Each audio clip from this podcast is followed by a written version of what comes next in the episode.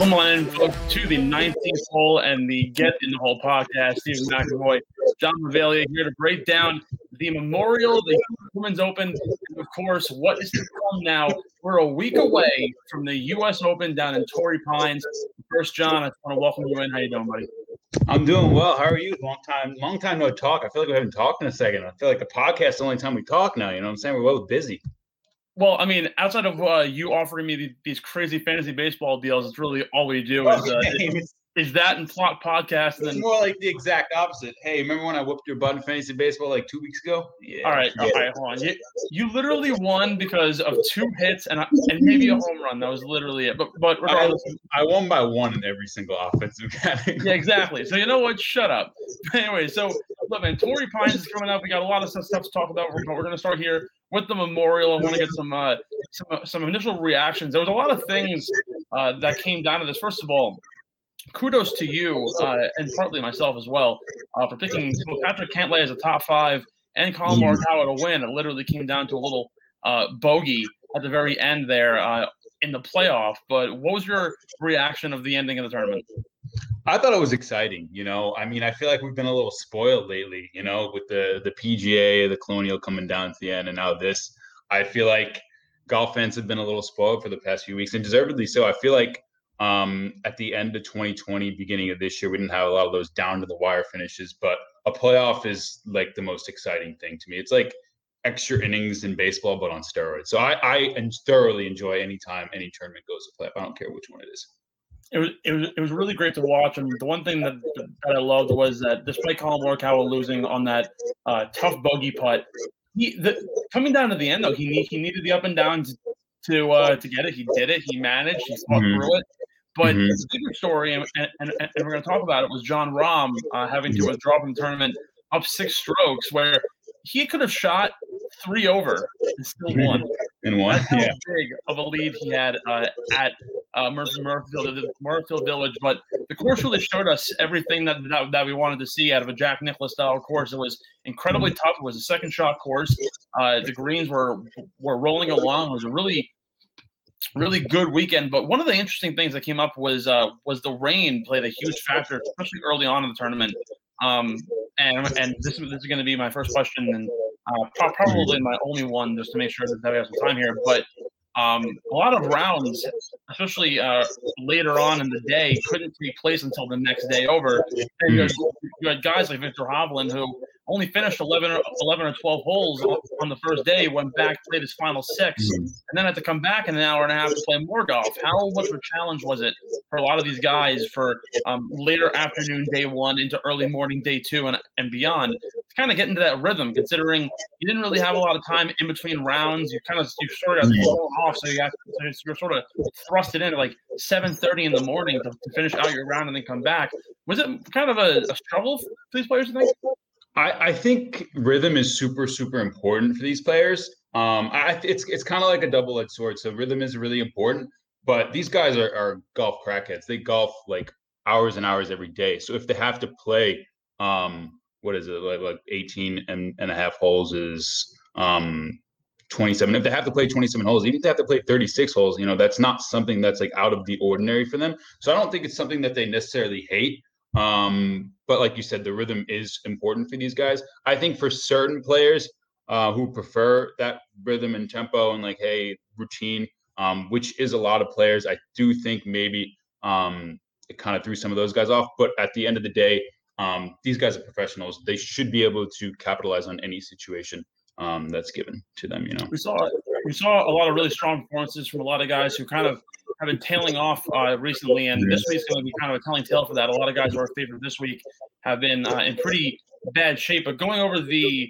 uh, the list here, let me kind of pull this up for us.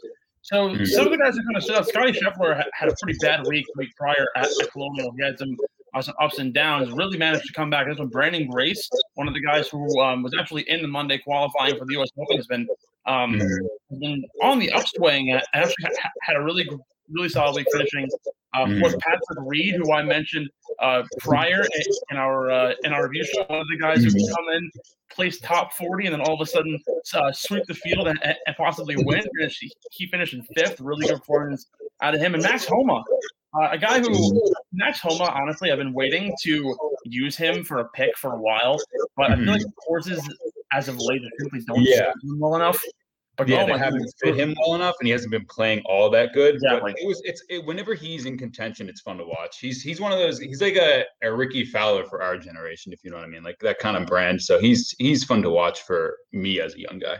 Uh, and ironically speaking, Rickie Fowler someone who, who we're going to talk about in a little bit, bit, bit. But moving on from them from the Memorial, the U.S. Women's Open, John. I don't know how much you were watching it, but to be totally honest with you, uh, I was watching more of women's golf than I was the men uh, this past weekend. It was incredible, and it was everything that uh, I could have wanted, that, that a lot of fans would have wanted, and also what golf fans in general should have uh, really Mhm. appreciated. It's one of those tournaments that women's golf, let's be honest, doesn't really get a lot of uh, attention. Women's sports in general don't really get a lot of attention. Uh, if you notice, if it isn't a, uh, a PGA player or even in uh, the big four sports, like for example, I saw a thing about how um, the WNBA orange hoodie is like the number one selling item like ever uh, in, the, in the history of the league, and mostly it's because Kobe Bryant wore it. Uh, Drake's been wearing it recently. So if it isn't because of a guy, women's sports usually kind of uh, flies under the radar, and I feel like this uh, this tournament especially really showed that the future of golf might actually very much be with some of the girls. Some of the names who uh, stood out to me, first of all, the winner, Yuka Saso, 19 years old. Mhm. She isn't the youngest person to win it. She literally tied Indy Parker, who was the former winner, was like 19 years old, six months and like 17 days, literally to the day, same Yeah. age, uh, won the tournament. So 19 years old there, Megha Ganne, uh, 17 years old. She actually had a, a cool, cool video prior to the tournament where she actually met Jordan Spieth back when she was like, like 13 years old. I did see that. Brain see what he was like, and he ended up giving her uh, her a shout out at 17. She finished tied for 14th, but she led the pack on day one, so really impressive there. And actually, the one person who stood out to me the most, and this uh, no one really knew who she was outside of this one thing, but it's this one thing that, that really uh, made her stand out was Chloe Kovelesky. She was a uh, an Mhm. American from Florida. She's 14 years old, the youngest person in the field. She missed the cut, but she outdrove everybody by at least 10 yards. She was averaging 303 yards out of the tee box. The next best person was 292 yards. At 14 years old. one-on-one 14 years old. That's Yeah. super impressive. Dude, I cannot hit it. I, I can hit it maybe 260 if I stripe it. So absolutely ridiculous that someone 10 years younger than me was managing. But John, did you manage to catch the uh, tournament at all? So I, I I caught as much as I could. So on on the the um, streaming service that I have, I get I don't get the golf channel. I do get like CBS and NBC. So like um what I what I do to watch the golf channel is I'll go to this club that's um by me and I'll, and I'll practice my short game for like an hour, and then to cool off, I'll go inside and they have the golf channel all the time. So I'll try and catch it that way. So that that's that's the extent that I got. I wanted to watch more. I was actually jealous because like I knew you were watching it and I knew I couldn't watch it, but I I thoroughly enjoyed um the men's weekend. So I'm I do regret it a little bit, but I watched as much as I could. I think this is great, you know, because this this this particular tournament got a lot of publicity, and like you said, it's it's usually because um someone has someone who's popular who may or may not be a guy has to shout out um, a women's sporting event for it to get coverage, something like that. This wasn't the case at all. It just it just simply got the coverage, which was kind of cool to see. Um, it was it was going on my Twitter feed every once in a while. I, I saw at least like one or two tweets an hour about this, you know, and that's not the most common with women's golf. So it's good to see. It's good for the sport of golf, and it's especially good for women's golf. And let's just point out how youthful women's golf is. That's not something you see on um, on the PGA Tour, the men's PGA Tour, really. Um, so I, I just I just thought I just think that the youth is kind of crazy. You have a 19 year old winning, you have a 14 year old out driving the entire field. You know, and that that's not going to happen on the men's tour. But on the women's tour, like that's exciting. So I think, like I said, it's good for it's good for golf in general, and especially good for the LPGA.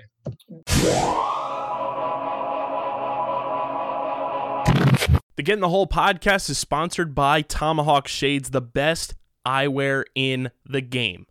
Tomahawk Shades is making sure that when you tee off on hole number one, your eyes are well protected from the sun as soon as you hit hole 18. Tomahawk Shades, founded by two brothers on Long Island to make sure that you're getting a quality product for an affordable price and not spending an entire two weeks' paycheck on one pair of sunglasses and you're looking styling and profiling on the golf course. And say you're at home watching the PGA Tour, they got the Blue Light Plus glasses to protect your eyes from those violent blue lights that come from your TV. Go to tomahawkshades.com right now. Fill up your cart for the golf season. Get the sunglasses, the blue light plus glasses, and anything else you need while you're out on the course so that you look the best and you can live up to the look good, feel good, play good moniker that we live by here in the underground. And when you go to check out, use our code USP for 25% off your order at tomahawkshades.com and all orders qualify for free domestic shipping. That's tomahawkshades.com, promo code USP for 25% off your order, and all orders qualify for free domestic shipping. Big thank you to Tomahawk Shades for sponsoring the Get in the Hole podcast. The Get in the Hole podcast is also sponsored by our friends at Stateside Urban Craft Vodka. That's right. Stateside Vodka is the official vodka of the Get in the Hole podcast. Guys, they're headquartered in Old Kensington, Philadelphia. They're right in our backyard. They are seven times distilled, certified gluten free. And get this Stateside Vodka is blended with electrolytes, making it the first vodka on the market blended with electrolytes on the same mineral composition found in that sports drink that starts with a G. And it's the first actively hydrating vodka on the market. They've also won awards for best packaging in the world. Who doesn't love a winner? And as you guys are listening to this, Stateside Vodka has got you ready for the summer. They just released the vodka sodas in the cans. They are in the vodka soda game. Stateside Vodka is taking things to the next level with their vodka soda variety pack. It's easily the drink of the summer. So go to statesidevodka.com right now. Get the vodka sodas, get your vodka. They even have the bourbon in stock. And when they do, you don't want to miss out on that. It is very limited. So get your hands on everything that Stateside has to offer. And when you go to checkout, make sure you have those one liter bottles in your cart so you can help us out, pay some bills. Use our code USP to get 10% off the one liter bottles of vodka at statesidevodka.com. Must be 21 or older to purchase. And of course, guys, as always, please drink responsibly.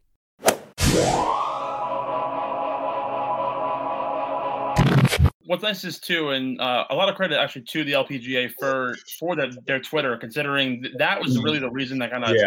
um, brought this all about. Like you, you, see major sports leagues like baseball, you and I always complain that they have the absolute worst social media and they can't market. But the LPGA was doing a terrific job the entire weekend at really marketing their players, really kind of getting you immersed in the event, which, which I, which I really did. And then just like like you said, the youthfulness. If you notice, the only the youth on tour for the men is Matthew Wolff, Collin Morikawa, Will Zalatoris now, but still they're 23 years old. They aren't these yeah. young 14 year old, 14 year old, 19 year old, and, and now we're going to see uh, with the U.S. Open a lot of the guys who won they qualified and got on the exemption list. No one's under the age of 22 and mm-hmm. everyone's everyone's late in college. Everyone goes to the same college as Georgia Tech. They go to the Oklahomas of the world. So mm-hmm. you kind of see the same sort of crowd of people, and there really isn't a chance for those young guys. Actually, I think the youngest person to actually made the field is um uh, Akshay Bhatia, who's 19 years old, who I've been yeah. raving about. I love this kid. Um, I like him too. Still, 19 years old doesn't really compare much to uh, to the field here when a 19 year old won at the LPGA. I can almost guarantee you right now that if there's anybody who is not going to win the U.S. Open this uh, this weekend, it's going to be Akshay Bhatia. So uh, it's certainly it's certainly great for the sport to see uh, the youthfulness and being able to get a lot of these players. Plus, also because it's a bit of a niche sport to a degree. You can get uh, these younger players involved yeah. in qualifying, and we haven't really seen this kind of influx of young talent since Michelle Wie. Uh, I can't even tell you when, probably 2010, back when I was a little kid. So it's really good to see, and I really appreciate those. Yeah, you bring up a good point about their Twitter account.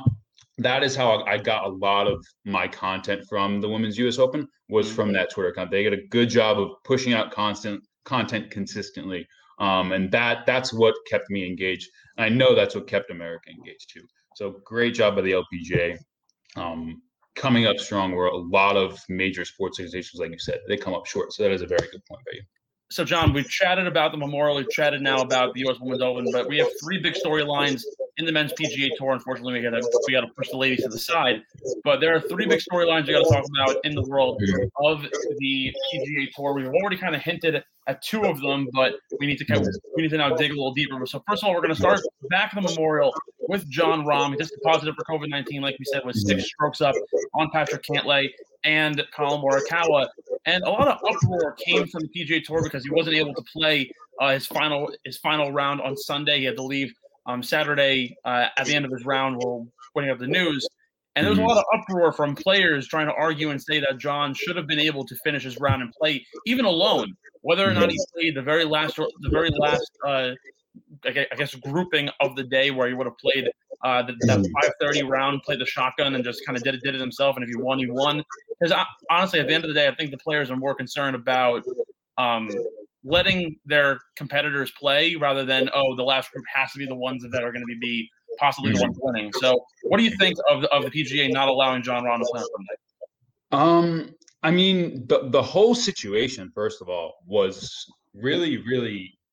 I hate to say this, but it was entertaining because like Rahm finishes up, you're like, oh my god, this guy almost shot the course record. He's one one stroke away from tying the course record. He gets off the green. This happens. There's a whole cloud of suspicion. No one knows what's going on and suspense. And it was it was entertaining. And you're like, but at the same time, you're hoping like, oh my goodness, like, hope did something happen in this guy's family? Like, what's wrong? Like, you you want you're hoping for not the worst, and then you're hoping for something that is a little bit less than. And I guess that's what we got. Like he has, then you find out, oh, he has COVID. Like that sucks. It's not a death in the family or anything, but that still sucks. And then you find out he has to withdraw from the whole thing. And there's there's obviously two opinions. Like you said, people were giving the PGA Tour a lot of heat for not letting him play. And on the other hand, people were also giving Jon Rahm heat for not getting the vaccine. You know, so there's kind of these these two sides of the spectrum that you you know you can make good points for either side. You know, I I tended to really not like seeing a lot of people attack Jon Rahm. Like, okay, like the guy didn't get the vaccine. That doesn't give you a right to go after him. Like, obviously, this, you know, he was about to win this tournament. Um, this is just like a like Rahm said, he came out like class act. He's like, this is just a minor setback. I'm defined by how I overcome this setback. And then you had people saying this isn't a setback. You should have just gotten the vaccine. Like, give the guy a break. You know, it's unfortunate. Um, I'm sure he's safe. He you know, obviously he's following all the protocols that the PGA set forth. Um, so I tend to not want to stray too side to, too far to either side of that spectrum. Um, but when it comes to whether or not they let him play, there are rules in place. Um, you can't just change the rules like that. Obviously, in a perfect world, you could be like, all right, let's get together. Like, okay, this guy's asymptomatic. Maybe we can let him play by himself, carry his own bag. I mean, I don't know. Probably wouldn't happen, but like something like that, where you could actually um, sit down with a group of people and make that educated decision. But that's not how this works. There are rules in place. Beforehand, he knew that he was um, undergoing contact uh, tracing and all that. Um, so, I mean, there's there the PGA Tour couldn't have let him play. That makes no sense for people to say that. In a perfect world, yes, but you know, there's rules and there's guidelines. So.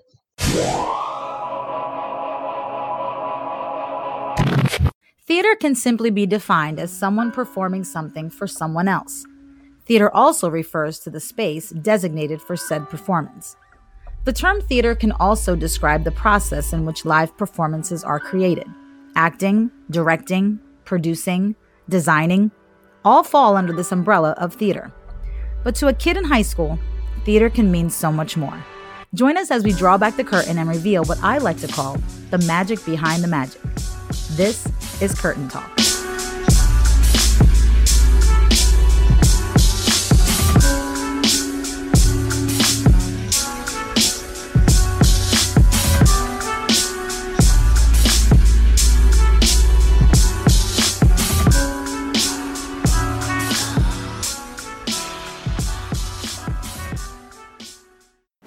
Sometimes we all just need to wind down after a long day of enjoying our favorite sports teams go to work. And with the rise of streaming platforms, new TV shows and movies are popping up every single week, and it might be overwhelming not knowing exactly what to watch. Well, that's where Streamer Season comes in, the exclusive streaming platform discussion podcast for TV and movies on the Underground Sports Philadelphia Podcast Network. Join me, KB, and a plethora of our hosts right here at USP breaking down all the new TV and movies that you guys should be watching across all the various streaming platforms that are available to the masses. Catch us on Streamer Season wherever you get your podcasts. We all know the traditional Big Four sports and we have our favorite teams and enjoy them each and every week during their seasons. But what if I told you the fastest growing sport on two feet, doesn't involve football, baseball, basketball, or hockey. Come join me, Dom Ponteri, and Harrison Kremens as we break down the sport of the future each and every week on the Outside the Box podcast, talking all things pro and college lacrosse right here on the Underground Sports Philadelphia Podcast Network.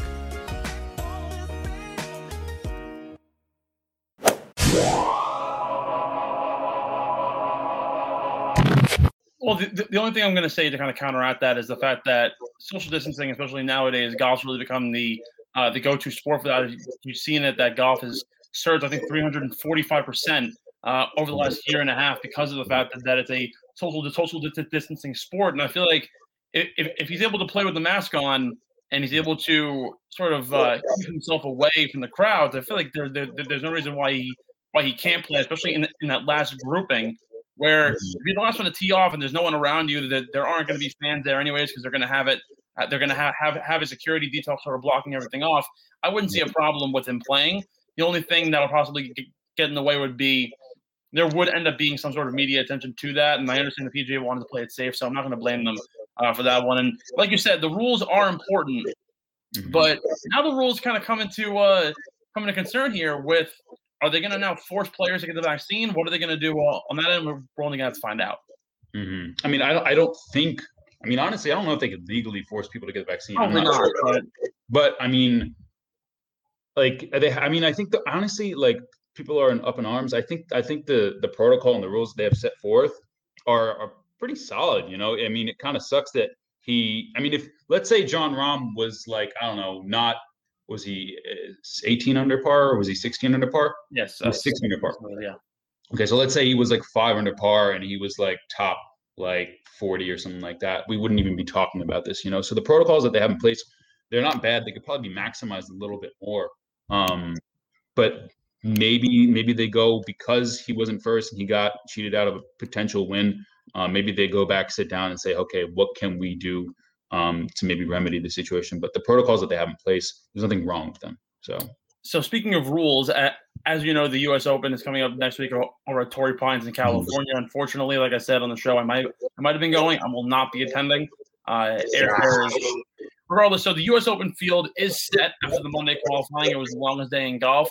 Over over a hundred players uh, tried out at most at, at multiple different locations, trying to win those quali- those qualifying uh, exemption spots. And so, for those of you who aren't really aware, the PGA Championship, the U.S. Open, the Masters, all, all the majors, there are certain requirements to make those big time tournaments. As far as the U.S. Open goes, uh, the field's made up of the top 50 players in the world, the top 10 European four point getters who weren't otherwise exempt already, uh, and then there were three additional U.S. exemptions, uh, which went to Ian Poulter, Bernd Wiesberger, and Charley Hoffman, plus the 20 plus amateurs who are qualified.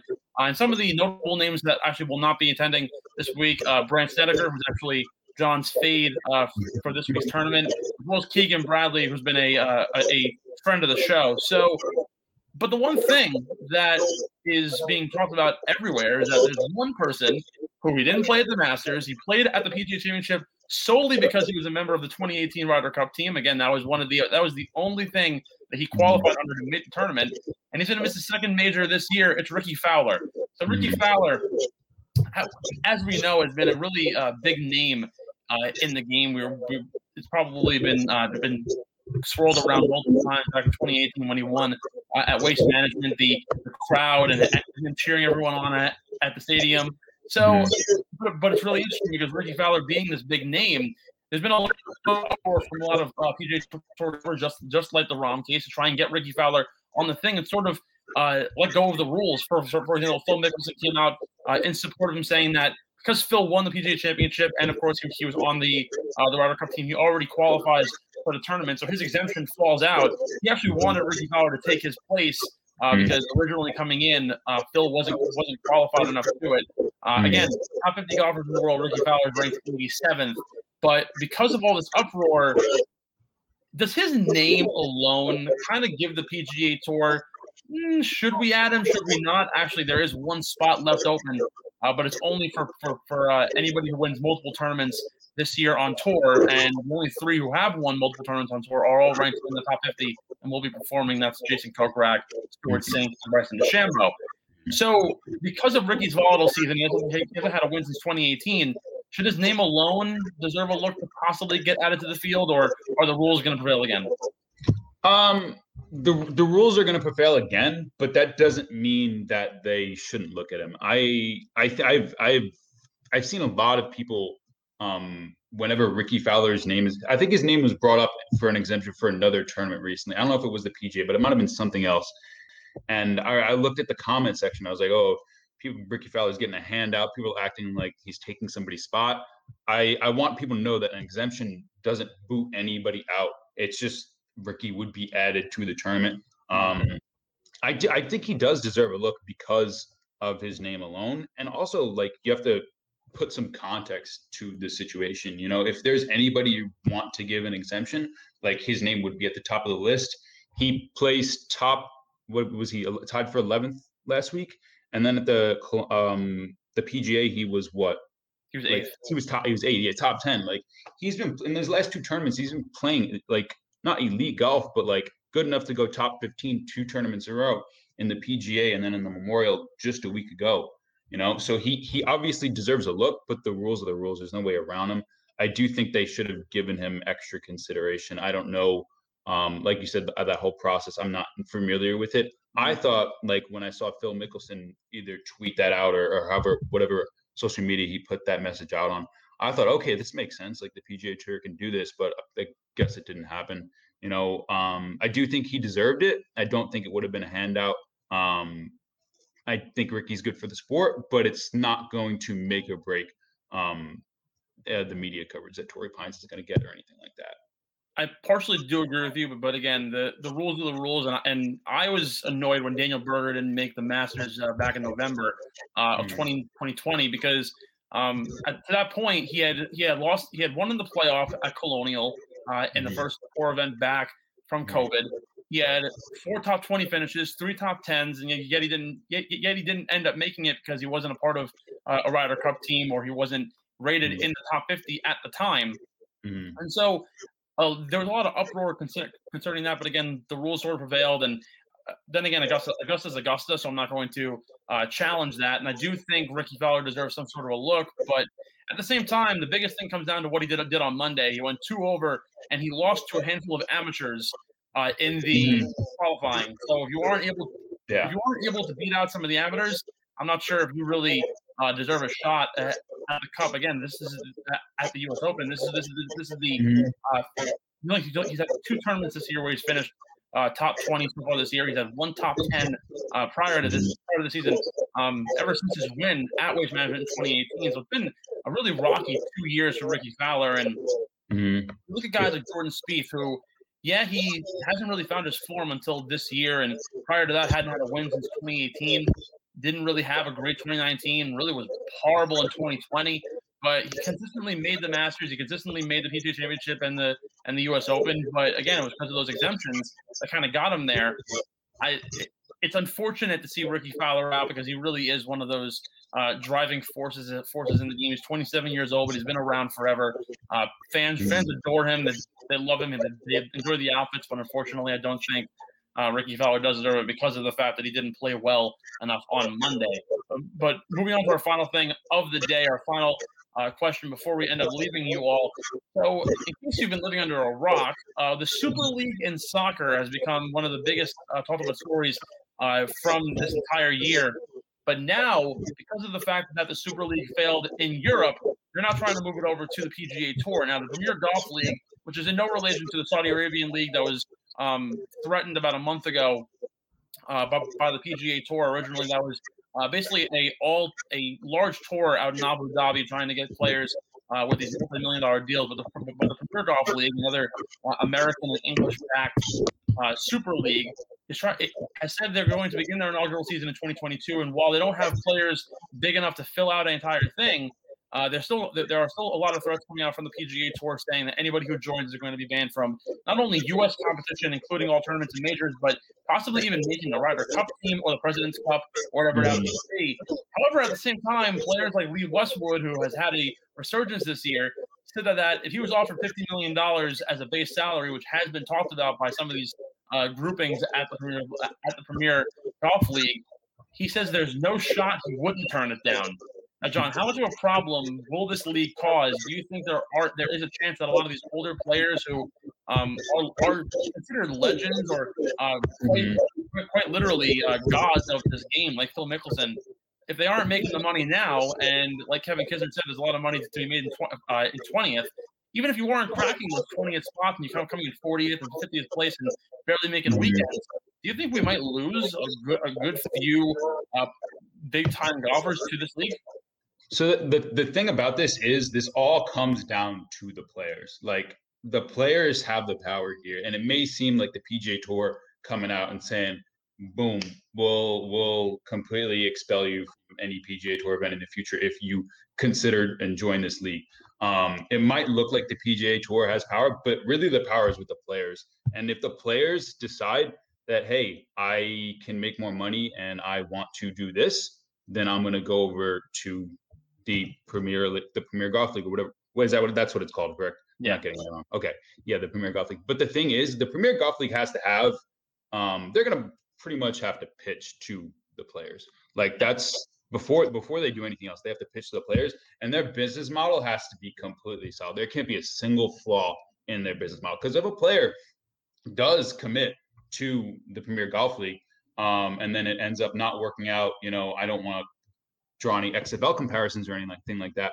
But maybe something ends up happening where it doesn't work out, there's a stoppage of play or something for a period of time or something like that, then all of a sudden they can't play golf in the PGA Tour anymore. You know what I mean? So the business model for the Premier Golf League has to be 100% solid in order for them to convince the players to come over. So it all depends on what the players want and what that business model of the Premier Golf League is and how they pitch it to the players while the power is in the players, in my opinion, in terms of actually joining the actual league itself, the PGA Tour does have a big uh, say in this, considering, and you saw it in Europe that a lot of players didn't want to leave and go to the uh, the Super League, especially those like those big time clubs that were going to be quote unquote founding members, because the players didn't want to be banned from the World Cup or banned from uh, domestic play. And now you're seeing it with with pro golfers. I don't, I don't think Tiger Woods is going to want to go. He, even if he's given $50 million to go play. Who wants to go play mm-hmm. 14, 15, 16 tournaments in Abu Dhabi every year? Uh, mm-hmm. There's simply, in my opinion, there isn't the, the backing just in terms of, of, the Premier Golf League itself to kind of get enough uh, really notable courses and fun places to play.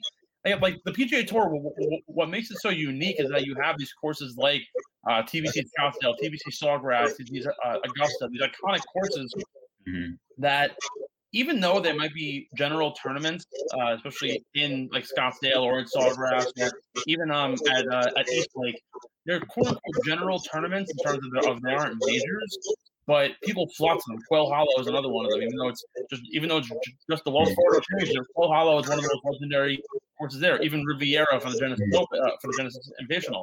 So I don't think they're going to be able to create enough fun and uh, exciting courses for, for, people to rally around. And although it might get a, a official uh, sponsorship deal from like NBC or CBS, whatever it happens to be, the the PGA Tour still has all the power here, considering players want to play the Augusta, they want to play at the U.S. Open, they want to mm-hmm. play uh, at the PGA Championship, they want to hold the Wanamaker Trophy every year, or, or they want to they want to win they want to win it all and get a Ben Hogan putter. They want to get everything. So I don't see why the players would not uh, want to stay on tour. It's the best place to be. It's the only, it's really the only place to be. Uh, mm-hmm. And unless you want to go play in Europe, there's no other reason to not play on the PGA Tour uh, than than to just stick around. Even even with the money, look, Kevin Kisner said it. You got a lot of money for for coming in 20th place. If you're one of those guys who hovers around there, might not might not win. Tony Finau hasn't won a tournament since 2016, and he said, "Hell no, I'd never go there." So to put that to put that into perspective, a guy who hasn't won in six years yet still makes a pretty some pretty good bank. I'd stick it with him. So mm-hmm. yeah, I mean that that's pretty much it. The money the money has to be there. Like that's what I'm saying. Like the only thing that's gonna come if if you have guys like Tony Finau coming out and saying hell no up front without even like knowing much about them, and they just like recently released information pretty much like was it honestly it might have been today I might have saw on there. A little more today, yeah. Yeah, I think I, it was today. Okay. Um, and honestly, as a golf fan myself, I wasn't super impulsed to look at the information they put out. Not like it was like some sort of like crazy marketing like strategy that they had, but like as a golf fan, I was like, eh, you know, I really wasn't entirely too like moved to, to click those links and like find out more you know so it, it all depends on if they have the money because if they if they have the money up front to back all that you know maybe they might be able to swing a couple big names over um, and maybe potentially some young guys who might be their eyes might open up at the sight of what is it 50 million dollar base salary or something like that. Yeah. so and if they can get some star young guns maybe you know who knows what happens. But um, for now like you said i think the pga tour is 10 times more appealing who knows? Maybe as a uh, as a punishment to the Brooks and uh, and Brooks and Bryson beef, whoever loses the boxing match is going to go and uh, be forced to play the PGL. Who knows? That's a boxing match I would pay for. I would pay. Oh, oh way better than uh than Jake than uh J- than Logan Paul and Floyd and Floyd Mayweather.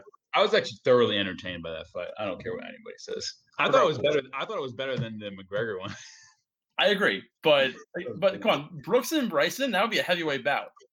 It would. I mean, my money, my money would be on Bryson. To, to be honest, I don't. I agree, but then again, Brooks's mustache, you can't be, you can't uh not bet yeah, on it. With the goatee, maybe I'll go with the goatee for um U.S. Open week. We'll see.